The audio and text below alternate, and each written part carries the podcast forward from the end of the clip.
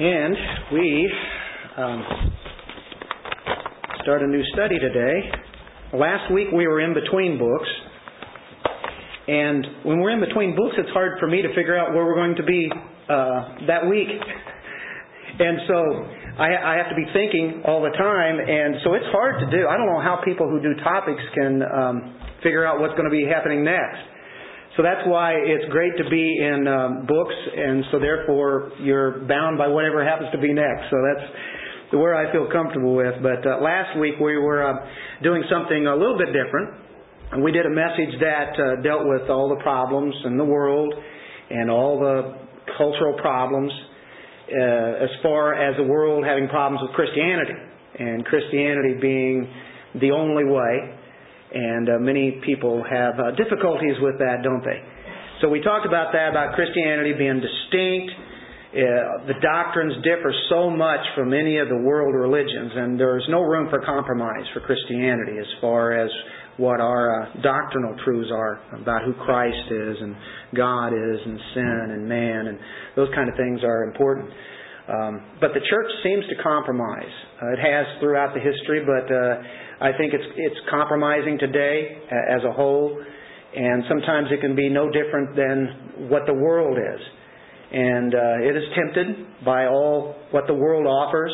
It's pressured sometimes the pressuring comes in, so therefore uh, we kind of succumb to that. And sometimes it seems like we're losing the war. And we titled that uh, last week, Is Christianity Losing? Well, of course not. It never has and never will. We know the back of the book, don't we? We know how it ends, and we even know how it goes in our lives. But it appears that way. But if you were to look Look at the world, look at our country, whether uh, they're teaching evolution in the schools or they're teaching uh, homosexuality in the schools. It's becoming quite the lifestyle. Uh, all the sexuality, pornography, um, the way that the education system is, the way that the political system is, and it seems to be hoodwinking the church sometimes. And instead of being the salt and the light, we have uh, not done that, and uh, we have not been turning the world upside down as the early church did. So you can say, well, what has happened to the church? It's trying, it wants to do uh, the things that are right, but sometimes it just doesn't seem to be making that power. We live in a postmodern world, and it's hard to get on the level with people who say there are no absolutes because the moment you say something that's absolute, then they can say their truth exists too. So that makes an effect uh, on how we present the gospel. And this has happened to the church for 2,000 years and all throughout the Old Testament time period. The same kind of thing goes on, maybe in different uh, ways and different masks, but from the message we had last week, what we're going to do now is hook that up with this new study that we'll have uh, in uh, 1 Corinthians. And uh, as we start this book, I think it's a book that we did, I'm not so sure how long ago it was, but it might have been 20 years. It didn't seem that long as I thought about it. But I know it hasn't been in the last decade. If I am, correct me. You guys that have been around that long, help me out. But uh, uh, anyway, it's, it's going to be new to me. Um, sometimes uh, I, I had a lot of tapes from way back when, but I don't think they're all there anymore. But I'm just going to see when that was. But um, I think when we look at 1 Corinthians, we're going to see how current that book, that letter that Paul wrote, is to where we're at right now in 2010. And we look at these present conditions as far as the morals of the cultural age is concerned. It is like reading a newspaper. At times we live, uh, resemble that very ancient age of the Corinthians. You wouldn't think so after all that time. It's, it's kind of eerie how relevant this book is. The whole Bible is relevant, isn't it? When we looked at Exodus, that was even older, wasn't it? 3,500 years ago. And we saw that that is in time and in step with right now. And it always is. That's God's Word. It's like we, we go back into a time machine here and we see that we were just like them. We see the same kind of culture. We see that it's shameful. We see that it's immoral. We see the materialism. We see the arrogance and pride, the pluralism of religions my, how they dominate uh, our nation today. All kinds of marriage problems. people don't even know what marriage is anymore. Is it to a woman? Is it to a man? Uh, from a man's perspective. Uh, people suing each other. You see that in this book. Divisions and schisms in the church. My.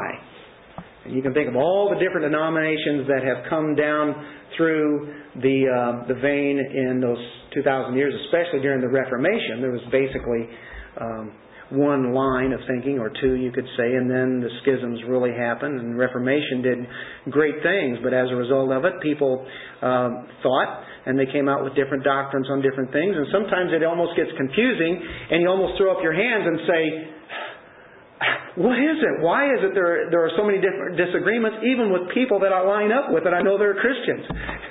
and it seems like everybody has their own belief. But that challenges us all to seek the truth out, seek the Lord, and realize that there is not uh, a uniform church because that was tried before and that didn't work, did it? That was the Roman Catholic Church, basically, and that was a worldwide church. And everything was uniform. Everybody was to believe the exact same thing, whether it was right or wrong.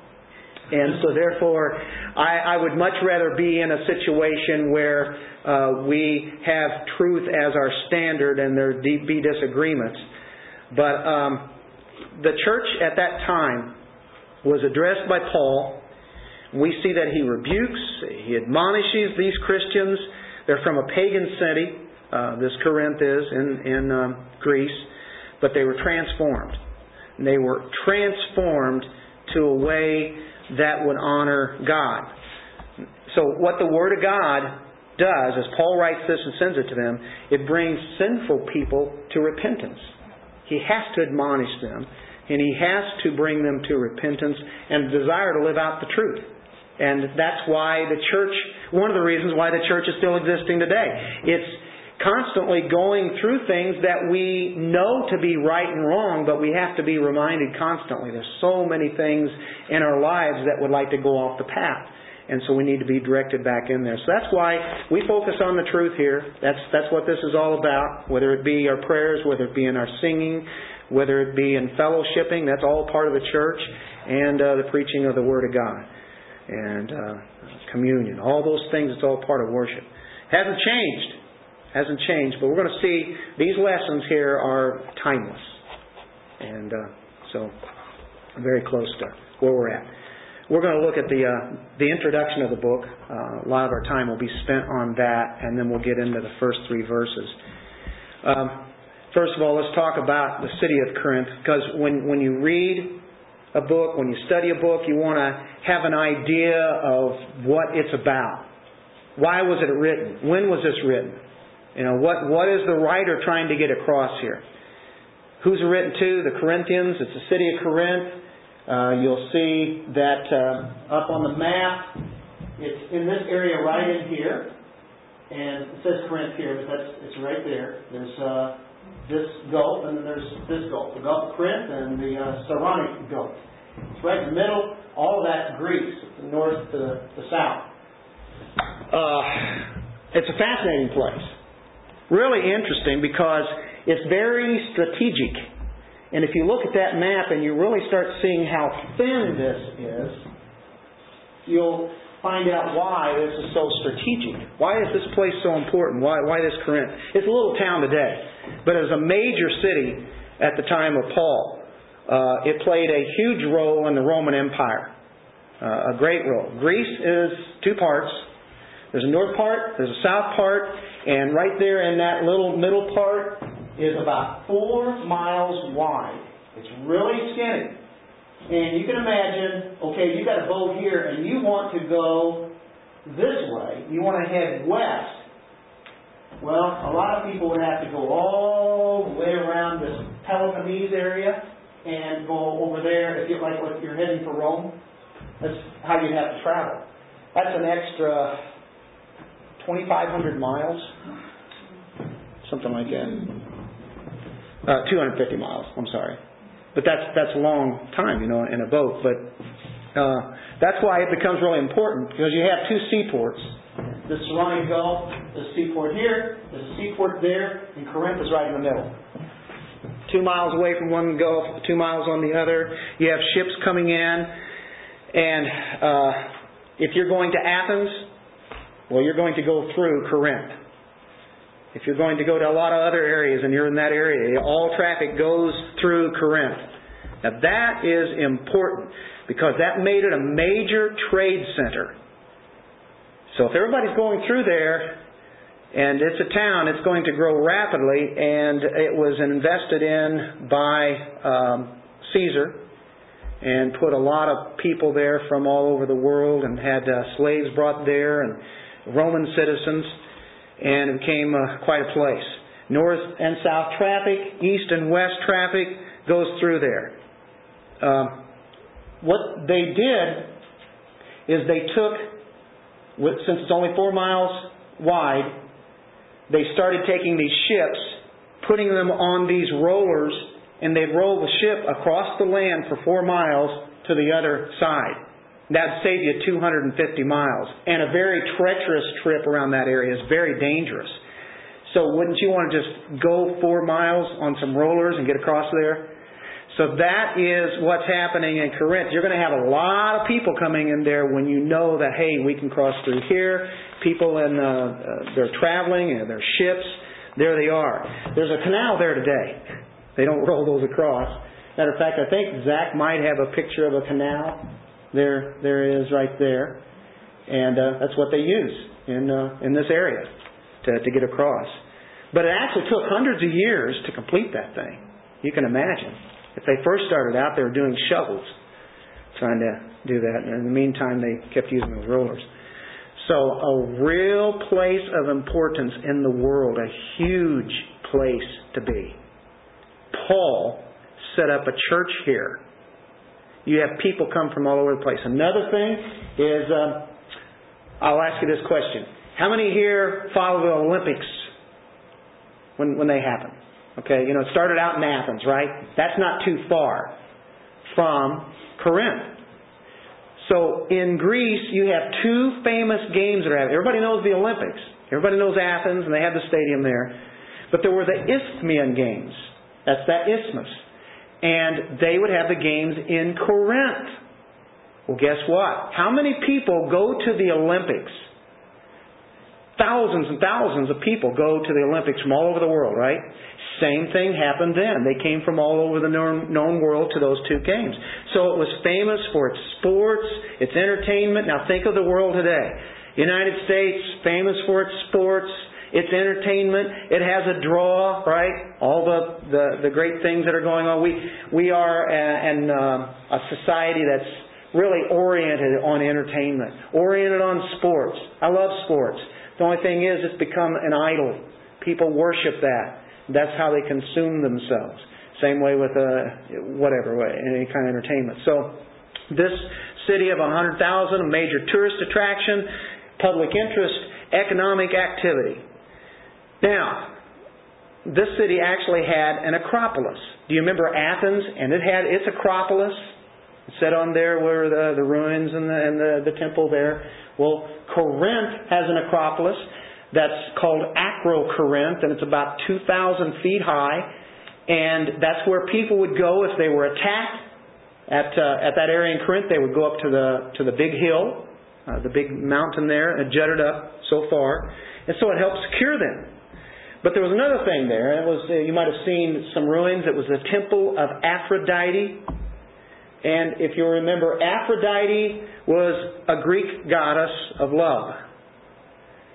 And this temple has a thousand priestesses, and they were prostitutes, actually.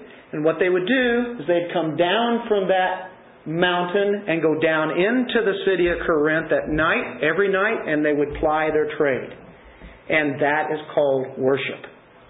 That is some of the things that would be going on in Corinth. Some of those people, many of those people had been involved with that kind of worship when they came in to the church. The culture was a place of debauchery. If one did what would uh, other people would do, it'd be all the evils that the city had to offer, and they had a lot. It would be like a Las Vegas. It would be like um, New Orleans of our times. Put those two cities together. whatever. All the things that the world could offer, they had it there. It was a vile city. Uh, they had way too much money. They had way too much luxury. And they had way too many indulgences. And that's how they lived their life. If you were to be from Corinth, you'd be known as a Corinthian, and you'd say, uh, somebody would ask you where you're from, and uh, you'd say Corinth. They go, oh wow, that's you. You live there? Ooh. Um, it actually became when when one would get involved in lewd and vile acts, it was to be known to Corinthianize, and that's how it became known as all over the world. Corinth was a famous city, wasn't it? And isn't it interesting that Paul wanted to establish a church there? Why would he want to do that, as evil as it is? Well, they need it, don't they? Uh, needs the light. One scholar writes of the Corinthian culture as something like this a postmodern pragmatism of the market with its related devaluation of truth, tradition, rationality, and universals. Didn't matter about truths, didn't matter about traditions and, and such. They were postmodern at that time, if, if you uh, want to use that word. So it was very corrupt. The prosperity that they had and the vice, the evils that they had were side by side. Prosperity, evils. Do you see similarities with our culture today? With our country? Do you see some of the same things? We're right there. It's very evil. We need to keep this in mind. That's the church that Paul is writing to after he had been gone, I believe, like a year and a half. The church was so messed up by what was going on around in that city in Corinth that they were really no different than the surrounding culture. They were not the salt and the light. Paul had to write to them. He had written a letter already. That letter we know is uh, later on in, in, Corinthians. We'll see that there, there was a letter they'd written. That didn't become in uh, as part of the scripture or the canon. But First Corinthians and Second Corinthians did, but the other letter didn't. But uh, all the things that were happening there in the church. Now, how did the church start? Well, Paul had a lot to do with it because on his second missionary journey, he hits Corinth. Do you think he had ever heard of Corinth before? Absolutely. If you've heard of Rome, you've heard of Corinth. Paul finds and founds the church there, and he runs into Aquila and Priscilla. Have you heard of them? Uh, met there in Corinth. They were solid Christians. They were Jewish Christians. Paul had quite a ministry there. In Acts 18, and why don't we turn there? We haven't even read in Corinthians chapter 1 yet, have we? And here we are turning to Acts. Acts 18.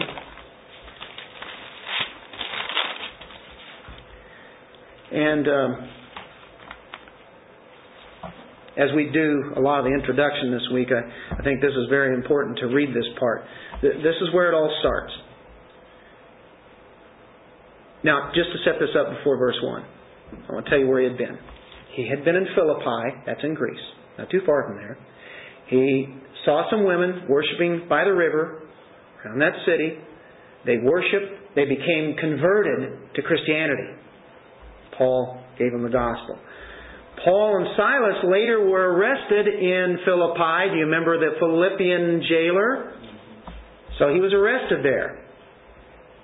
He was later chased out of town, as so often that happened, and he went to Thessalonica. Do you remember that city? Yeah, there was actually an epistle written there, wasn't there? And he was run out of there. So then he went to Berea. And everybody's familiar with the Berea, Bereans, right? be like the Bereans. Right? We want to be like them because they checked out the Scripture and examined it every day. That's where we want to be. Right? They, they were hearty souls there. They were diligent. Then along came those pesky Thessalonians as he was in Berea. And guess what happened? They chased him out of there. He's running all over Greece. Has to run out again. He goes to Athens. And they have all sorts of philosophies there, and uh, They are doing their debating, and Paul gets his chance, brings forth the gospel after it's all said and done. That was at Mars Hill. Gives that great sermon. There wasn't much success there at all. And so he kind of left discouraged, and he wound up in Corinth. This is where we pick it up at 18, verse 1 in Acts. After these things, after all what we just talked about, Paul departed from Athens and went to Corinth. And he found a certain Jew named Aquila, born in Pontus, who had recently come from Italy with his wife Priscilla, because Claudius had commanded all the Jews to depart from Rome. And he came to them. So because he was of the same trade, he stayed with them and worked. For by occupation, they were tent makers. And he reasoned in the synagogue, there was a synagogue in Corinth, every Sabbath, and persuaded both Jews and Greeks. When Silas and Timothy had come from Macedonia, Paul was compelled by the Spirit, testified to the Jews that Jesus is the Christ. It's good news, isn't it? But when they opposed him and blasphemed, he shook his garments and said to them, Your blood be upon your own heads, I am clean. From now on I will go to the Gentiles. And he departed from there and entered the house of a certain man named Justus, one who worshipped God, whose house was next door to the synagogue. All right, catching the uh, the idea here. Then Crispus, the ruler of the synagogue, believed on the Lord with all his household. The ruler of the synagogue is right next to Paul as he's staying there and he becomes converted to Christianity. Oh my, this is great. And many of the Corinthians hearing believed and were baptized. So now you have something rolling here. God has his mighty work of saving souls and using Paul here. Now the Lord spoke to Paul in the night by a vision. Do not be afraid, but speak do not keep silent. Well, why would Paul do that? Why would he be silent? Everybody's coming to the Lord, right? The truth is being there. The Lord is telling him, uh, it's not always going to be this easy, Paul. For I am with you. No one will attack you to hurt you, for I have many people in this city. And he continued there a year and six months, teaching the Word of God among them. When Gallio was proconsul of Achaia, the Jews with one accord rose up against Paul. It's not the Gentiles rising up. Who is it? It's the Jews. And brought him to the judgment seat, the Bema, saying, This fellow persuades men to worship God contrary to the law. So they take it to the courts right there in Corinth. And so it's to be handled here. It's going to be handled by who? Gentiles. But the, so the Jews can't do it by themselves. Sounds familiar, like even way back in Jerusalem under their Roman government with Jesus. When Paul was about to open his mouth, Gallio said to the Jews, If it were a matter of wrongdoing or wicked crimes, O Jews, there would be a reason why I should bear with you. You're not giving me a reason. But if it's a question of words and names and your own law, look to yourselves, for I do not want to be a judge of such matters. He doesn't want to get involved with this. And he drove them from the judgment seat. Get out of here. Then all the Greeks took Sosthenes, the ruler of the synagogue, and beat him before the judgment seat. But Gallio took no notice of these things. Don't know for sure why uh, they beat Sosthenes. The, the Greeks probably had reasons for being hostile to him.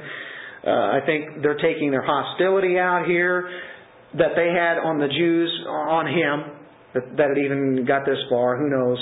Um, they may have been just angry at, uh, at this leader of the Jews here, or, or, at the Jews, so comes up against Sosthenes. Uh, it's interesting about Sosthenes. Hang on to that name.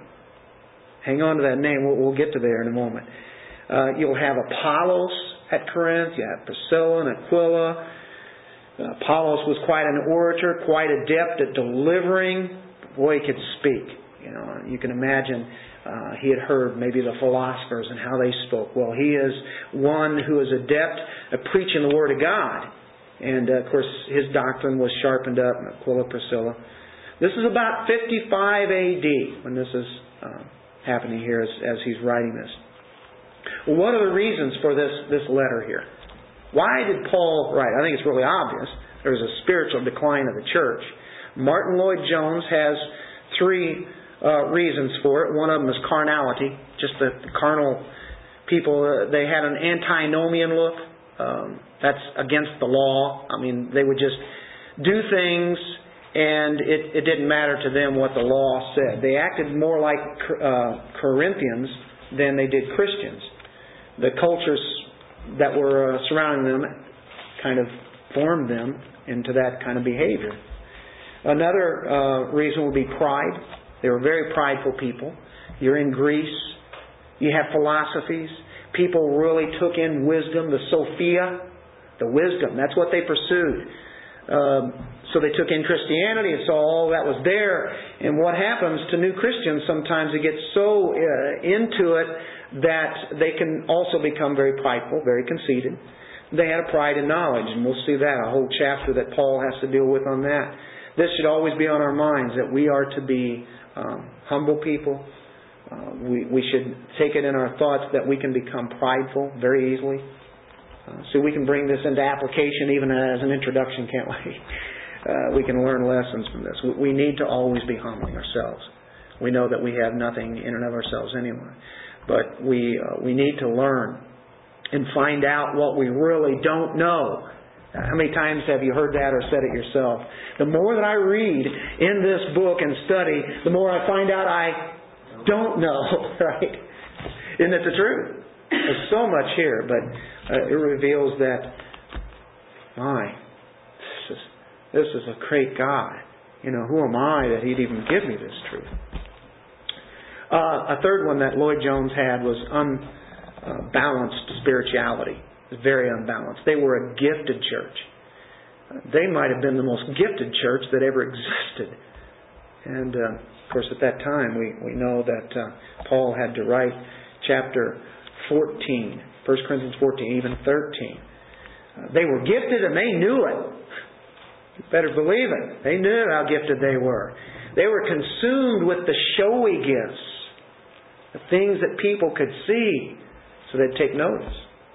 And so everybody thought they had to have that. Every gift. They had an unhealthy interest in the spectacular things that were going on at that time. So Paul writes for those reasons. We know he writes doctrine in here, even though there's a lot of admonishing on how to live the Christian life. Uh, one of the greatest doctrines in all the Bible is found in Corinthians, uh, that's in 1 Corinthians 15, where you have the resurrection. And of course, chapter 1 talks about, um, or and chapter 2, chapter 1 and chapter 2 is about revelation of God uh, to uh, His people. Well, let's uh, Without any further ado, turn to 1 Corinthians 1 now, after I babbled here for half an hour.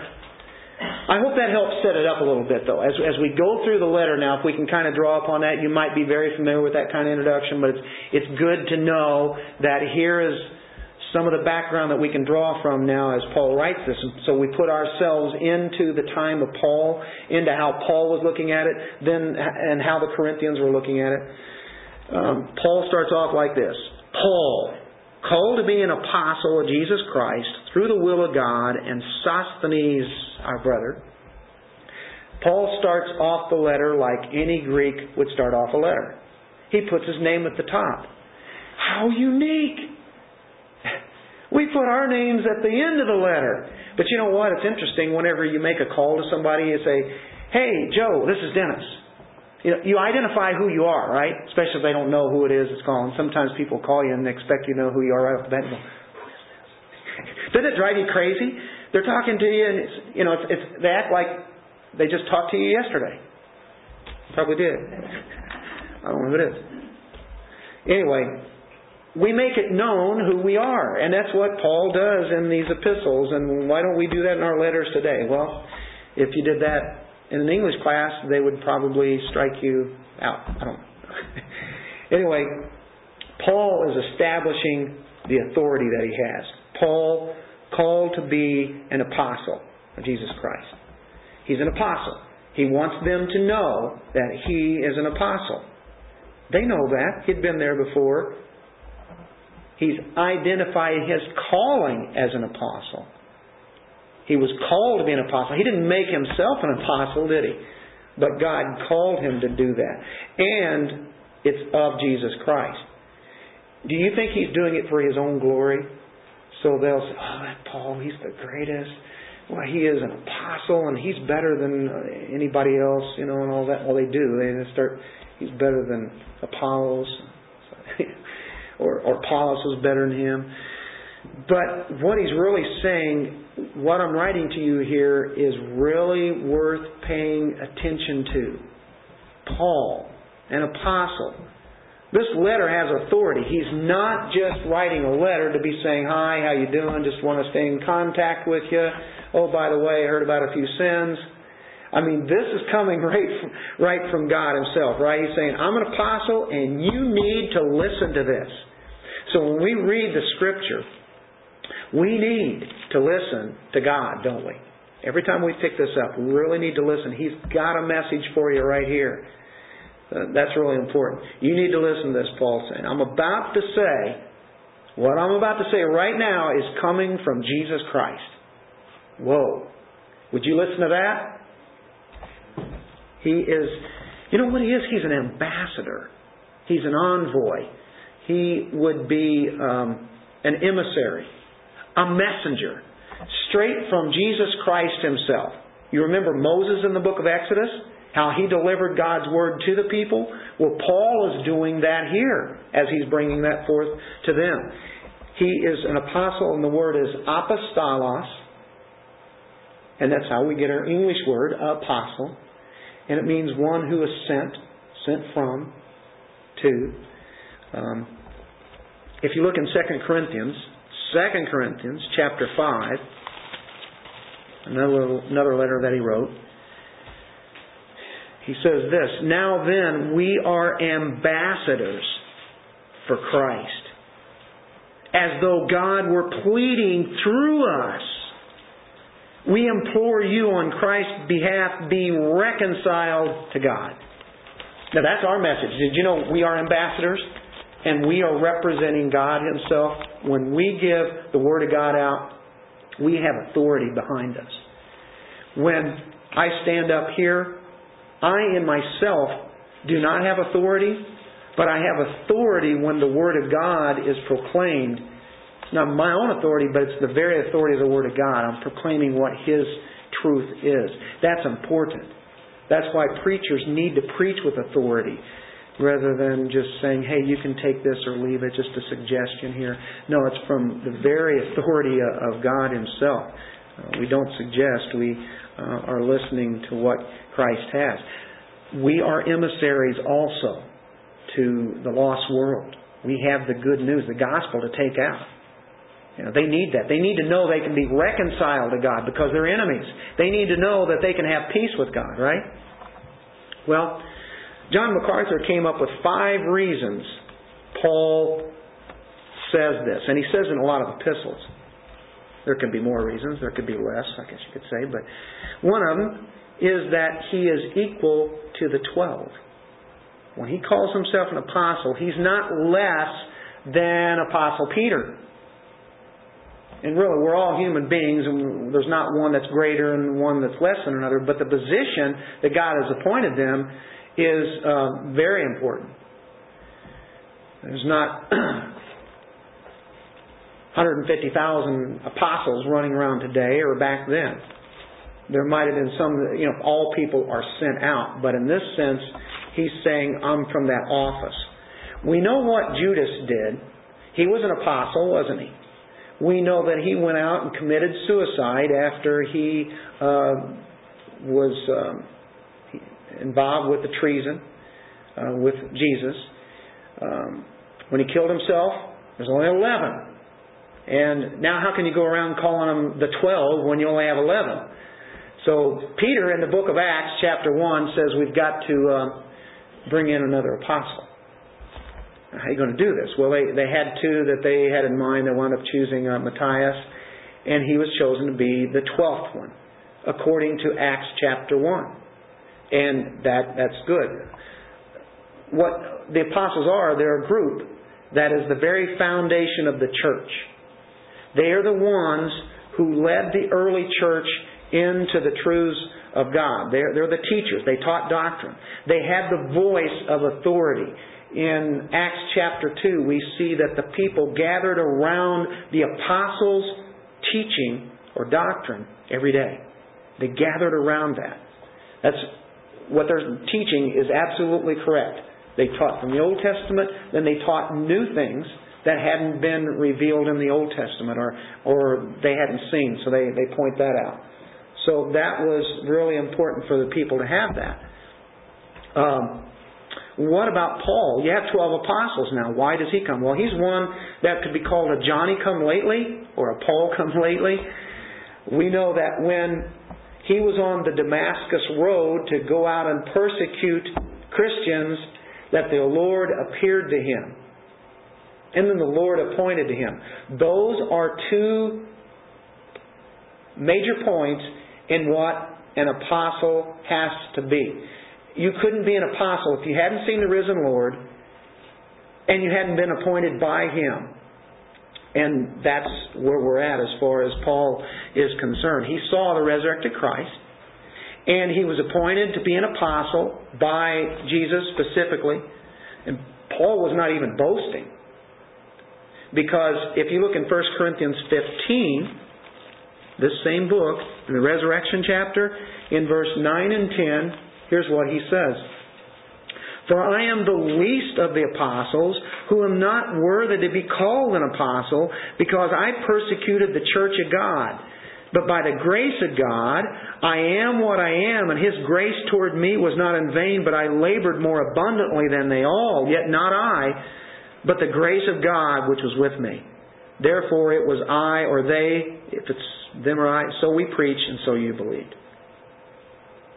Matter of fact, if you pick up in verse 7, it says, after that he was seen, you know, he's seen by the 500, and then seen by James, then by all the apostles.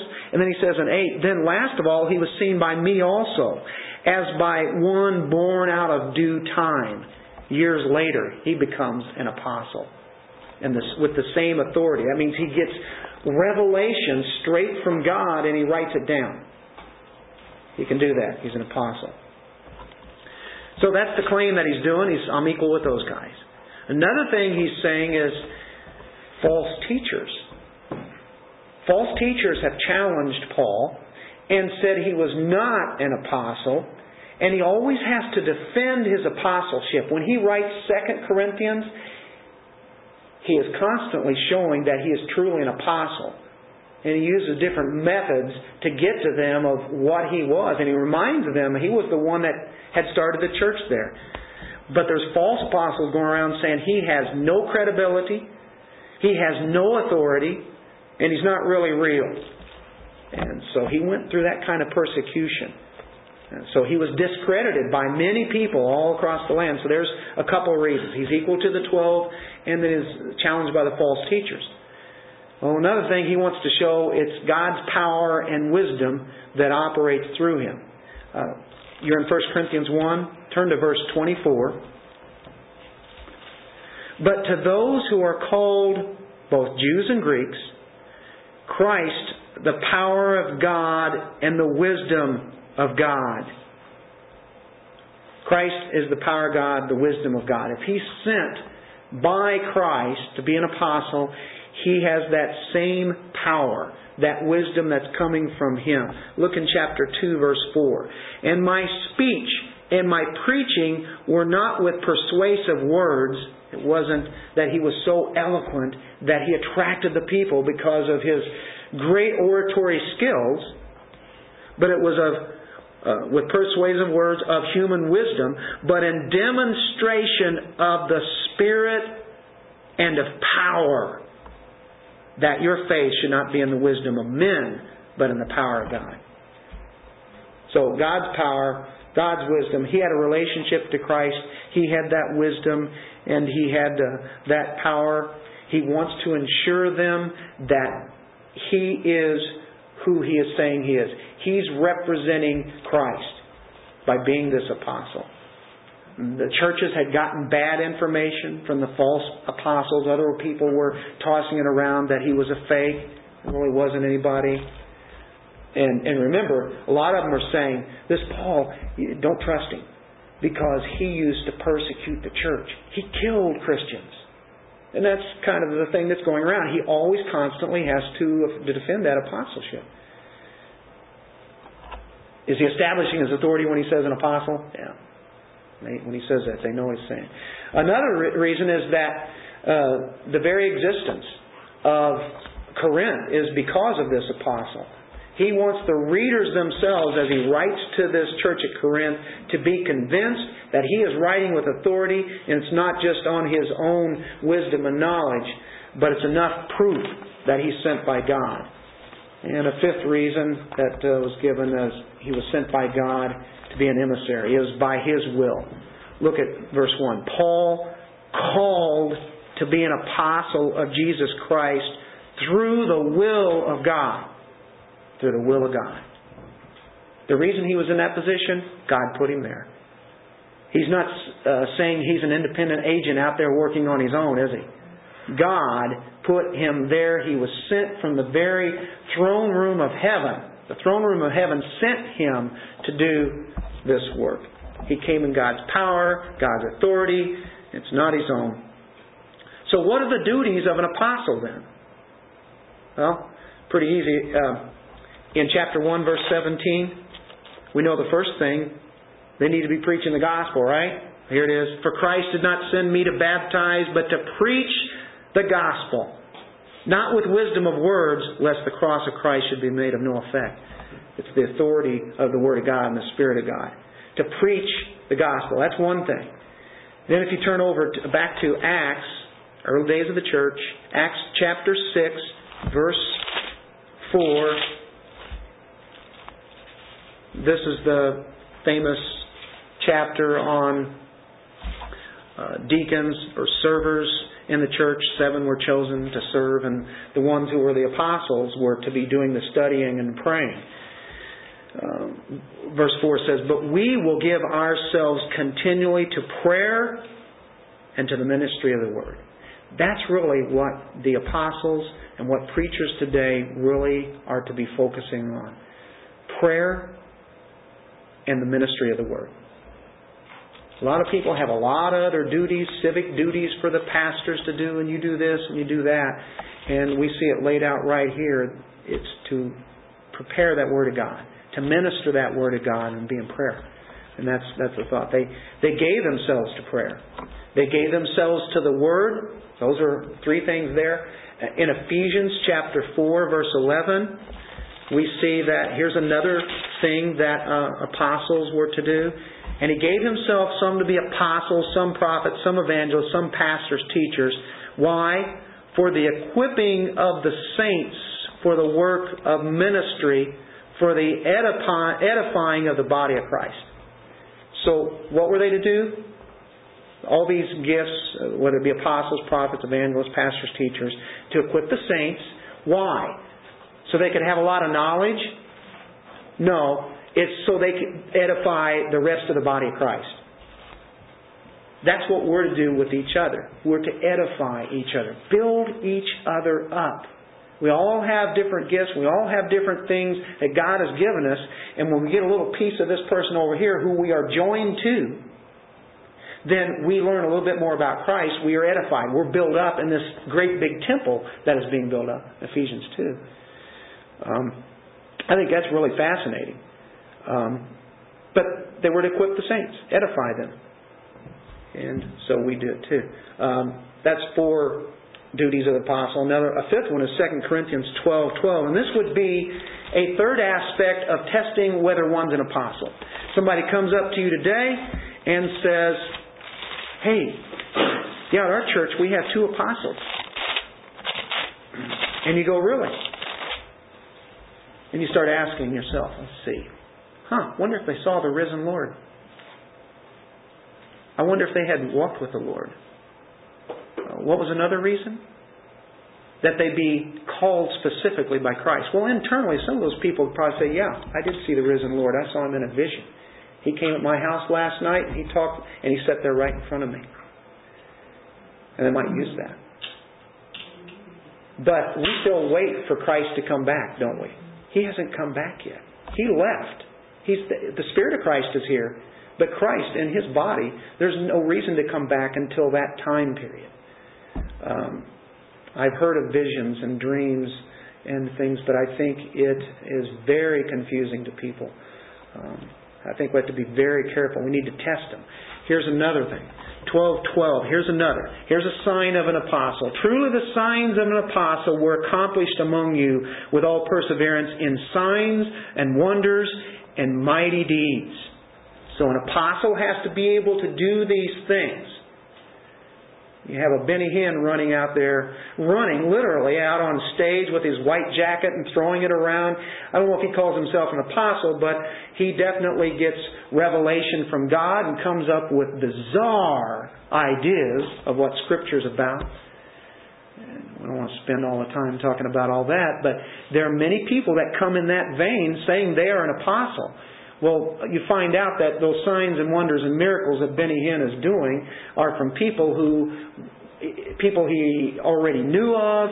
They, they're fakes. People have gone out and tested these people out that were supposed to have been lame and couldn't walk, were in wheelchairs, and then they got up and come to find out as you have interviews that they never were in wheelchairs. You hear all sorts of stories, all these claims, and there never have been any, like uh, resurrections of the dead there have never ever been any solidified as far as uh, Benny Hinn's ministry is concerned. Benny Hinn, you can put them all out there. Um, an apostle has to be able to do these things, has to be seen by people and known. Jesus didn't do his work in the dark, did he? We know that his work, those things were miracles. And the apostles did that too shortly after him. The real reason that that was done that way was that it showed that their word was truth. They were the writers of Scripture, and that backed up who they were. The same with Jesus. Uh, today, we look at the foundation of the apostles. And Christ being the chief cornerstone, that's found in Ephesians 2. I happen to be talking about that tomorrow night in the, in the Bible study. But once you have a foundation, I've said this many times, you don't put a foundation up on the third floor again. You already have the foundation laid. That's the Word of God, the words of Christ. And the temple, the building just keeps on going up. Foundation's laid, it's on the Word of God. We don't have new revelation today. And if we do, then we have to keep on adding to the book. So how do we know what if we have it all or not? So when somebody says, here's what God told me, you have to be very careful in what they're saying. It might be something that's in here, and maybe they have an idea that, hey, maybe this, this could be something. But to make a claim that God told me, uh, very, very, very careful. People say that all the time. How do I know that God told you? This is how I know. It's through His Word. And I think that's very important to know. That's why the basis of the, the, uh, the apostles that foundation is, is so key to hang on to. And I know in the times that we live in, a lot of these odd things, within 100 years, these things uh, about all these signs and wonders and miracles, um, you would hear of those occasionally. It would, but it would be of people that were outside the church, maybe working inside the Roman church a little bit. A lot of miraculous, supposedly things happening, maybe demonic things. But Anyway, that's why I say the apostles um, are, are key to what we have today. Sosthenes, do you remember why I said hang on to that? I imagine you probably already caught it. Sosthenes was the guy that the Gentiles beat in Corinth. Well, Paul says, called to be an apostle of Jesus Christ through the will of God, and Sosthenes, our brother. He became a Christian. I wonder if it was shortly after the time he got beat by his own people. Sosthenes is believed to be a, another Christian. He's introduced with Paul. He was kind of secretary for Paul. Um, in writing this letter, Paul identifies him. Paul dictates what God had given, and Sosthenes penned it. Now, God does not dictate to Paul. uh, he's using his personality, the very interest he has, and still yet it's the very inspiration of God. And how that works is, is tremendous, isn't it? To be able to use a person and him to be able to use his kind of thinking, his education, all the culture and everything, still yet it's very, the very Word of God that's coming through Paul. Sosthenes pins it down. He knew the Corinthian situation very well too. Sosthenes, called to be an apostle of Jesus Christ through the will of God, and Sosthenes, our brother, as they're writing now back to the, the Corinthians. Uh, he, he's that synagogue leader. And uh, he was chasing to get, you know, in this whole thing. So the people in Corinth, they know who he is, as Paul identifies him. They know the Sosthenes. What a conversion. This is powerful. Okay. We finished verse 1, we move to verse 2. To the church of God, which is at Corinth. The church of God. This is God's church. It's not the Corinthians church. It's not Paul's church. It's not Sosthenes' church. It's not Apollos' church. It's not Aquila, Priscilla. It's not their church. We call this Grace Community Church here, but we really belong to God. We're the Church of God. It's not the Church of Dennis Helton. And please don't ever refer this to my church. I get highly offended at that, and there's a reason because biblically it's not my church. It can't ever be church of mine. Uh, but people have referred to it, uh, well, your church. And I don't like that. It's not biblical. If you're if you're in this church, it's it's it's it's the church that we belong to, a particular church. It's ours. And so therefore, it's God's church, right? He owns the church, the church of God. If it if it becomes my church, then we are in sin. We are in error. We, you know, this the whole authority here is based upon who He is uh, I have a big responsibility of taking care of it in the sense that I'm a shepherd. And that's what God has given me. I am to feed the flock. It's not mine, it's God's, but also, as I have my responsibility, we all have jobs to minister to other believers and to take the good news to the lost. Do you guys believe that? Yes. It's not just a pastor's church and focused around that pastor, but it's around everybody to take that good news out there. Uh, to be equipped, we're to be equipped with the Word of God. How we think is going to matter, and how what we take to them. And so uh, we want to disciple them. We want to bring people in so we can disciple them. They're not going to know everything that you might know. You can't expect them to be at your same level if that be the case. You have to realize that they might have things to learn or they might know more than you. But the thing is, or they might be, uh, they might have a lot of things that you don't have, you have a lot of things they don't have, and even though it seems like you're rubbing against the grain, you got to realize that, hey, these are people that God created. Not only that, they are people that He has put together in this body. Do we understand that? That's how God's church works. And so that is very important um, in how we interact, this church, the called out assembly at Corinth. And this next phrase is incredible. To those who are sanctified in Christ Jesus, called to be saints, those who are sanctified, hagios. This is the position that they're in. Despite the fact that this is a sinful church and they have sins that need to be repented of, they are sanctified and what? Called. Called to be hagios. Sanctified and saints are the same word. I think this is incredible. No matter all the sins that they have, he says you're holy. Because the word hagios, sanctified, saint, same word, holy, to be set apart. And he's not saying, hey, you were holy and now you're not so holy. He says, You are holy.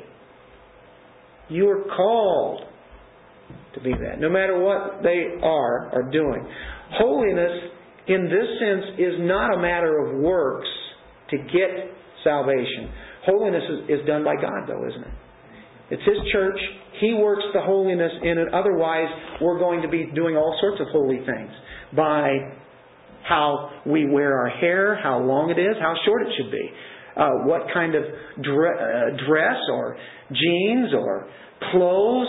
All of a sudden, people start making rules on how uh, people should dress and look and act and uh, whatever they're doing out there, and they start saying, This is what a saint is. well, the thing is, we, if they're Christians, they've already been made holy. Although there is the ongoing sanctification. But first of all, he starts with this position. Look in Hebrews chapter 2, verse 11. He's calling them holy. Paul, of all things, you start right off the bat after knowing all their sins and finding out about this, and you say, You're holy. Wow. For both he who sanctifies and those who are being sanctified are all of one, for which reason he is not ashamed to call their brethren. There he's calling the, the uh, people who have been saved, he sanctifies those. And then he says, We are being sanctified. We have been, we are being, right? Chapter 10, verse 14. That's just, that's just fact, showing uh, past tense uh, of what has happened on into the future tense. 10:14 says, "For by one offering he is perfected forever." Look at that. Perfected forever those who are being sanctified. He is working a work in us. He has done it and he is doing it by what he did at the cross. Based upon that. Acts chapter 26 verse 18. We are saints, folks. verse 17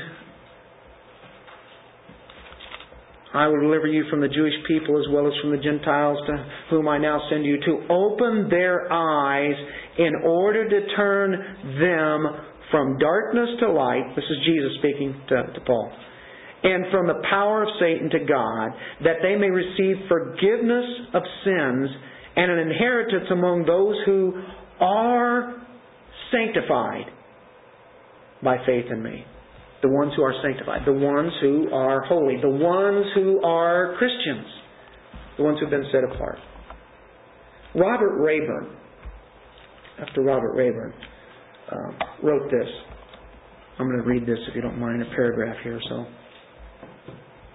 Christians and pastors, especially, have looked at their churches and their people so often have sunk so deeply in the very sins that Corinthian Christians indulged bitter divisions over this or that, people regularly failing to live up to their calling as Christians, even sometimes it being hard to tell what difference there is between their lives and the lives of pagans around them, except perhaps that they go to church regularly. And it's easy in such times to despair, to wonder if God has disappeared, if His grace has been withdrawn, and if He's no longer doing anything at all in our corner of the world. Just to comment on that.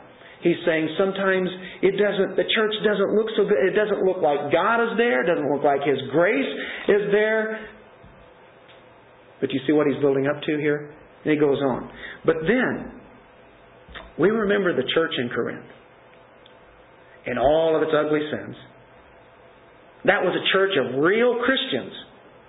We know because Paul says it was right here. That was a church highly favored with miraculous demonstrations of the Apostle Paul, uh, of the Holy Spirit and gospel power, and yet it had the same problems that we find today in our churches and in our hearts. So we think with a sigh of relief that perhaps our sins and our failures do not, after all, mean that we're not Christians or that the Lord has deserted us. I know that I have turned to the mess that was the Corinthian church more than a few times in my ministry to remind myself that when the Spirit of God is at work, It is by no means the case that everything will be as it ought to be, even in the lives of those who are genuinely reborn and who are sincerely followers of Jesus Christ. We may be a mess in this way or that, but then living churches founded by the apostles themselves were also. So even when there's a mess in the church, the whole body of Christ, all the way to the local church, what is he saying? They're real Christians. God is working his work anyway. Now, what we find in the Bible is absolute honesty.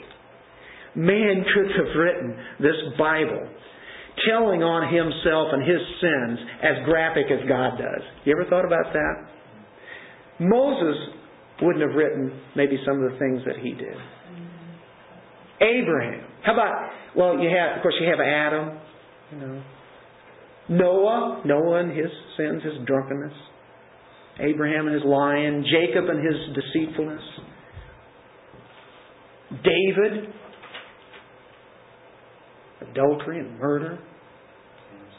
Samson, Samson, a very good one there. Boy, he didn't really have much anything good for him except for the strength that he had. But he was a man of faith. Hebrews 11 says. Wow. Solomon, King Solomon. Hmm. Remember the 700 wives that he had? Holy men of faith, yet they were sinners. Now, does that give us credence that we can go out and sin and live the way we want? Romans 6. Uh-uh. But what we do see in 1 Corinthians is real life. It's not colored over. It's not airbrushed. It's the way it is. What you see is what you get. Life is seen with all of its disappointments. In our own lives, we have struggles, we have failures, but we are very much under the supreme authority of our commander, Jesus Christ, based upon what was done at the cross. And that's where we can work out our salvation with fear and trembling, as it says in Philippians.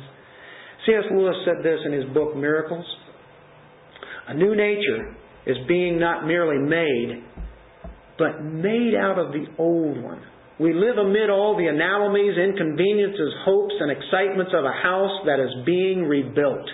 So he takes this house analogy. How many here have ever done any kind of remodeling at all? You guys have done it, right? we all know what that is. Man, when you're remodeling, sometimes it's a mess around the house. You don't even want anybody to show up. Matter of fact, you don't even want to show up. It's terrible. I mean, you have wood maybe just laying all over the place. Everything is strung out. Um, everything is getting dirty. And, I mean, this is an inhospitable place to live. Dust is everywhere. And you even have, uh, like, um, holes in the wall maybe where windows used to be. You have bare floors. Maybe you're getting ready to carpet or whatever. Um, all the furniture is all covered up. You have plastic hanging all over from the doorways, and tools are scattered out everywhere. It's a mess. You can't stand it. Well, there's a picture of the Christian life. Because God is renewing His work in His children. And He's always remodeling us. And sometimes it doesn't look very good at all. And sometimes we as Christians are very judgmental in some others' houses. I'm talking about their own living. When we need to realize we're being remodeled too. That's the picture that we have in 1 Corinthians. We have to learn patience about others, about ourselves. There was a great preacher said about 1 Corinthians.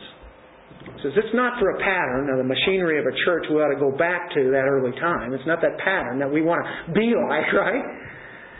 But for a spectacle of fresh and transforming spiritual power. As God was working there.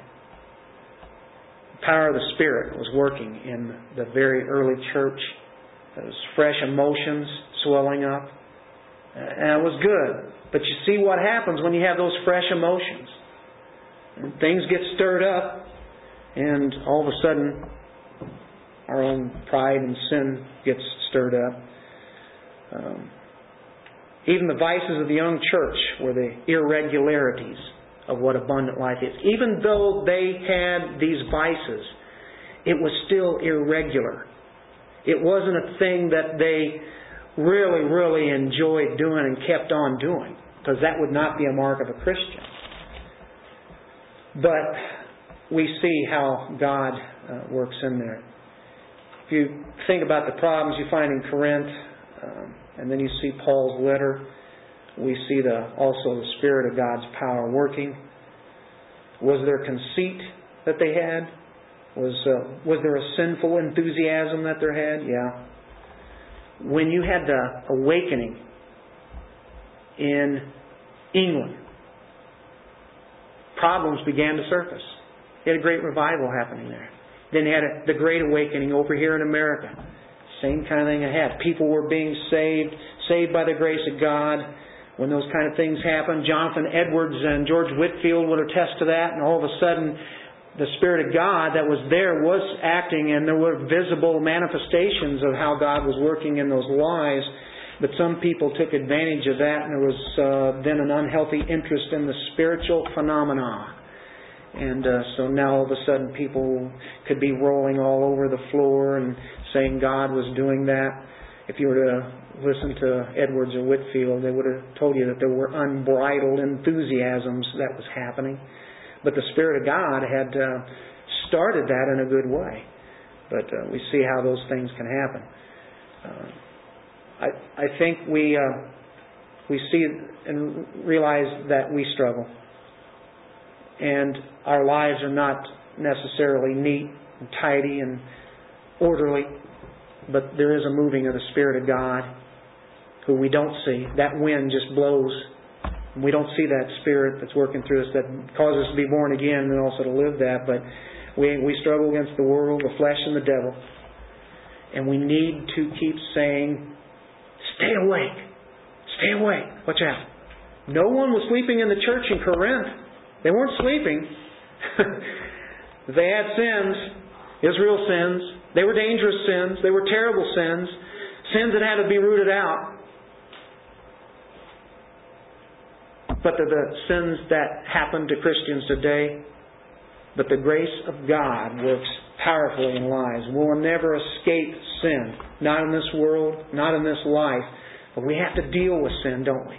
We have to work with that. We deal with sins of life and not the sins of death. Those sins can be worked out for the good. They were called by God, 1 Corinthians says here, by individually and also corporately. They're, they're called. The church means that. The called out ones. Called to be saints. Call in every place, call on the name of Jesus Christ our Lord, both theirs and ours. Mark of a Christian is that they call on the name of the Lord. and then he says, Grace to you, peace from God our Father and the Lord Jesus Christ. That's the last verse. Grace is the favor that comes from God. If you look at it in the Greek, very favor. Peace, you would think almost the, the, the Hebrews said shalom so often. Hebrew person, the Jewish person would definitely be thinking that kind of greeting. The Greek person would say, uh, would be thinking of, of favor, but uh, both.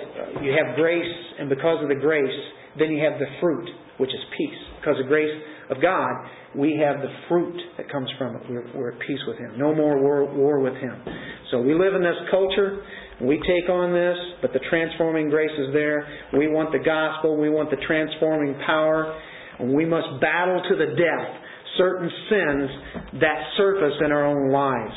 The gospel must penetrate into the culture that we live in. Let's do it. Father, we thank you for this Word of God you've given us. We thank you for this example. A church we know that had many sins. We thank you for your grace, for they were your people. And we will one day meet them. We know that we can easily condemn that particular church, but we realize where we're at also. We battle the same stuff. Thank you for your Holy Spirit. Thank you for your word that convicts us and that we'd be conformed more to the very image of Jesus Christ. In your Son's name, amen.